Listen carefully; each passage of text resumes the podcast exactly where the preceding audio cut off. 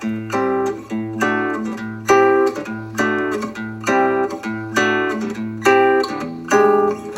り込んだ君を起こして月を見よう。こんな綺麗な月は生まれて初めて。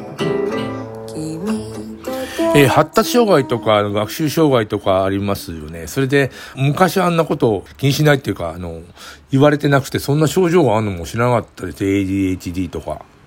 なので、あの、クラスで勉強できないことが小学校でいたら、えーっと、ま、そういう障害があってね、クラスに一人とか二人とか、まあ、混じってるそうなんですけども、単に勉強ができない子、という感じでしたよね。あのーまあ、昭和の時代ね。で、えー運動もできないんですよ。で、その子たちが、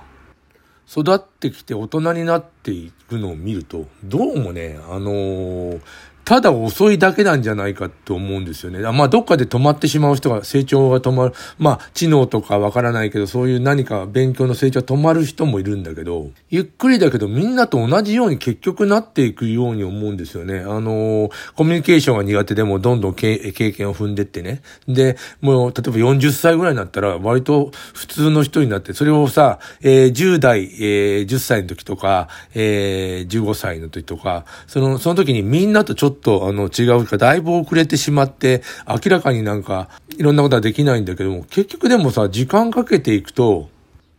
ある程度同じになっていくような印象を受けるんですよね。その辺、まあ研究してる人もいるんだと思うと、大人になったらどうなっていくのか。確かにいろいろ苦手なんですよ。あの、でもあの、だんだんとそれを補っていって、えっ、との、普通に喋る。それはなぜそう思うかというと、まあ、ホリエモンがね、ツイッターとかさ、インターネット見ると、昔その勉強できなかった子たち、普通にあの、ま、混じってて、それであの、会話を、とか文章を書いて、なんていうの、コミュニケーションを取ってると。それで、その子たちが、あのまあ、その人たちが、極めて普通に見えるんだけど、実は、あの理解が浅いんじゃないか。そんな風なことをやたらと言うんですよね。なんか嫌なことでもあったのかなと思うんだけど。でも、確かにそうなんですよ。で、社会ってそういうもんで、あの、みんながみんな勉強できるとか、こなんていう勉強できるって変だけど、あの、処理能力が高いわけじゃなくて、それが苦手な人もいるんだけども、まあ、時間かけることによって、まあ、大人になったらね、えっ、と、割と普通のコミュニケーションが取れるようになって、普通、でも、でも確かにあの、理解は浅いかもしれないんですよ。これはね、あの、苦手だから、あの苦手はずっと続いてるんだと思うんですよね。ただあの、10代の時の、あの、極端な苦手な感じは薄れていて、割と普通の、あの、普通のって言うんだけども、普通の人になってるんじゃないかな、えー、普通のコミュニケーションになってんじゃないかなっていうふうに、えー思えてならないんですけどね。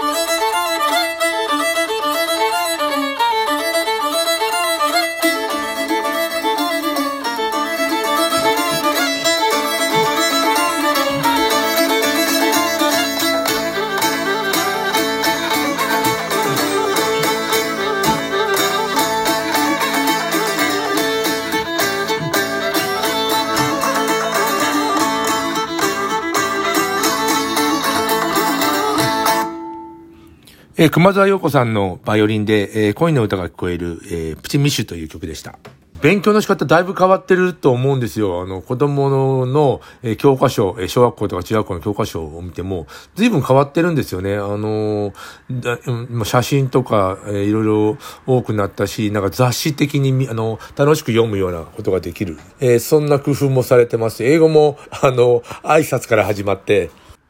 えー、つまらない、あの、簡単な文法からっていうようなことじゃなくなってて、より会話ができるというか、会話的に、えー、なことまあ、会話できるようになる、そんな、の、なんていうの、教科書の意図みたいなのが出てきたと思うんですよ。英語が、ね、読めて書ければいいことだったものがね、だんだんこれ会話ができないとダメなんじゃないかな、みたいな、えー、構成になってますね。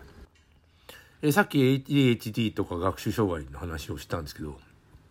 単に遅いだけだと思うんですね。あの、ある程度とこまで行くのはみんな一緒で。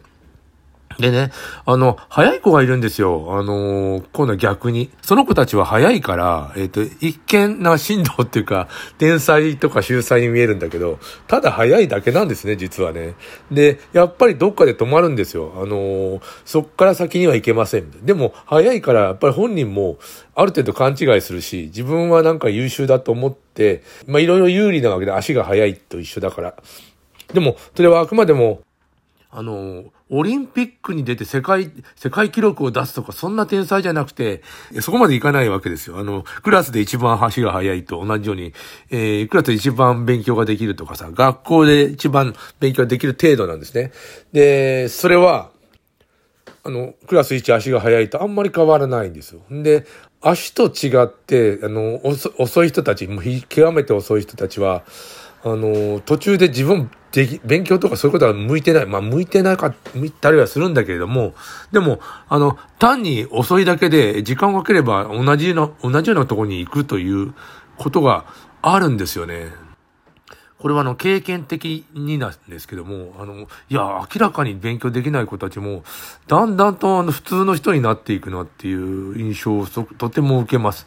えー、ラジオトークなんか聞いてると、多分、昔あの、むちゃむちゃ勉強ができなくて、えー、っと、今でもなんか、あの、本を読むたどたどしいのかもしれないけれども、普通に難しい言葉を使って会話をし、議論をしてるんですよね。で、ただ、理解は浅い感じはするんですよ。でもそんな深くまで考える学者じゃないんだから、そんな深いところまで降りてって、えっ、と、いろんな、あの、小難しいことを議論する必要はないんですよね。ななんていうかな、あの、生きていく上でさ、そんな深いこと考えないで暮らせてるかっていうか、暮らしてますよね。あの、犬とか猫がさ、あ、なんか眠いなとかさ、お腹減ったなとか、あっち歩いていこう、あ、なんか楽しそうだっていうぐらいな、思考でずっと毎日暮らすこともできるわけですよね。えー、深いこと別に考えずに、ああ、め、あ、入ったなとかさ。それはもう別に犬とか猫が考える思考とそんな変わらない。そっからいろいろ複雑なことを考えるということも特に必要ないので、寿命、死ぬまで、え、っと、暮らしていくこともできるんですよね。えー、あとは言われたことをやればいい。それであと趣味の、まあ音楽を弾いたり、ドラマを見たり、えー、それがなんか深く 理解なんかしてる必要はなくて、面白いとか幸せだと感じればいいわけなんで、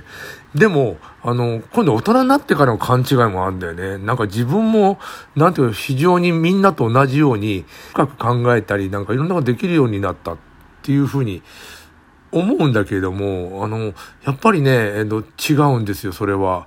うん、どっかで止まるんじゃないかな。早い子もどっか行ってでも勘違いして勉強しちゃうから、ど、すごい高いところまで行ったって勘違いしてて、なんか他のやつを見下したり、えー、た、そうそうそう、見下したりするやつって、あれ多分バカなやつなんですよ。あの、たまたま早くて、えー、っと、自分はなんかいろいろ他人より優れてると勘違いしてしまって、で、えー、大人になってしまったと。で、まあ、有利だから、まあ、大学も割と難しい大学に入ってたり、えー、職も、えー、難しい職についていてたりするんだけれども、一見賢く見えるからね。でもね、その、その人やっぱりどっかで止まっちゃってるんですよ、あのー、